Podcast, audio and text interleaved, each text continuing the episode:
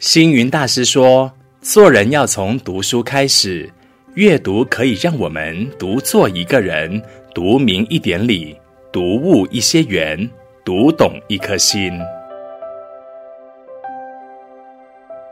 欢迎来到我的阅读时光，我是妙开，大家平安吉祥。在华人的习俗里，农历年初有拜天公的习俗，佛教也会举办供佛斋天。那么供佛斋天跟拜提公是一样的吗？有一天，帝释天发现自己身上的光明逐渐消失，头上的鲜花自然枯萎，甚至不想坐在尊贵的宝座上。腋下出汗生恶臭，连衣服都沾染了灰尘而垢秽不净。原来他天界的寿命将近，命终之后将堕落到畜生道当一头驴子。为此，他感到非常的悲伤忧虑。他想到能够救度众生脱离苦海的只有佛陀，于是展现神通，立刻来到佛所，向佛陀虔诚顶礼，并且皈依佛法僧三宝。就在他顶礼的当下，刚好寿命终了，他的神识立刻投胎到驴的肚子里。母驴在这一刻因为胎动而受到惊吓，在慌张不安的情况下而挣脱了缰绳，不小心踏破了主人家的陶器。主人一生气，就拿着鞭子鞭打母驴，母驴因此伤了胎气，腹中的驴子因而夭折。同一时间，帝释天的灵魂因而又回到了身上。这时，原本低头三皈依的他，当再度举起头来，他已恢复了帝释身。佛陀欢喜地赞叹他：“你能够在临命终时皈依三宝，实在很有福报。”佛陀因此为他开示说法。帝释天当下就证得了须陀洹果，并且发愿生生世世护持三宝。帝释天是谁呢？他是统领天界三十三天的忉利天之主，也就是经典里经常出现的释提桓因。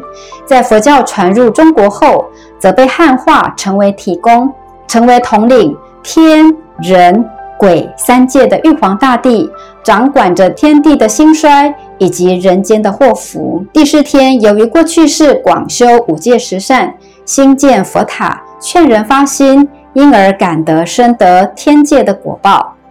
而佛教的供佛斋天，就是俗称的宴客。民间的拜提公只请一个人吃饭，佛教的供佛斋天邀请的对象不止一人，其中供佛指的就是供养三宝。斋天就是请包括了帝释天在内的二十四位天神天将代表吃饭。由于他们在金光明会上时，于佛前发菩提心，要护持佛教，奉行正法，并且修诸善业，不做恶行，并且呢，遵照了佛陀的嘱咐，要巡行人间，以慈悲心辅助所有有德的人，甚至提携修道者，能够圆满佛果。所以诸天又叫做护法龙天。佛教徒虽然不皈依诸天，但是礼敬诸天。为了感谢诸天对于佛教的护持，所以每年正月初九以最隆重的仪式备办素斋，虔诚礼拜三宝，并且引请诸天能够降临受供，是开年后最重要的第一个法会，让信徒得以消灾祈福，延年益寿。听了帝释天的故事，您是否也想皈依三宝，护持佛教呢？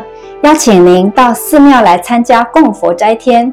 今天的分享就到这里，感谢您的收看与收听，祝福您天天身做好事，口说好话，心存好心，在行三好的当下，为自己培福修德，进而能够归头在佛陀座下，令身口意三业清净，能够遇见更好的自己，活出更好的未来。我们下回见。每逢星期五中午十二点，佛佑 Podcast，我们一起读一本好书。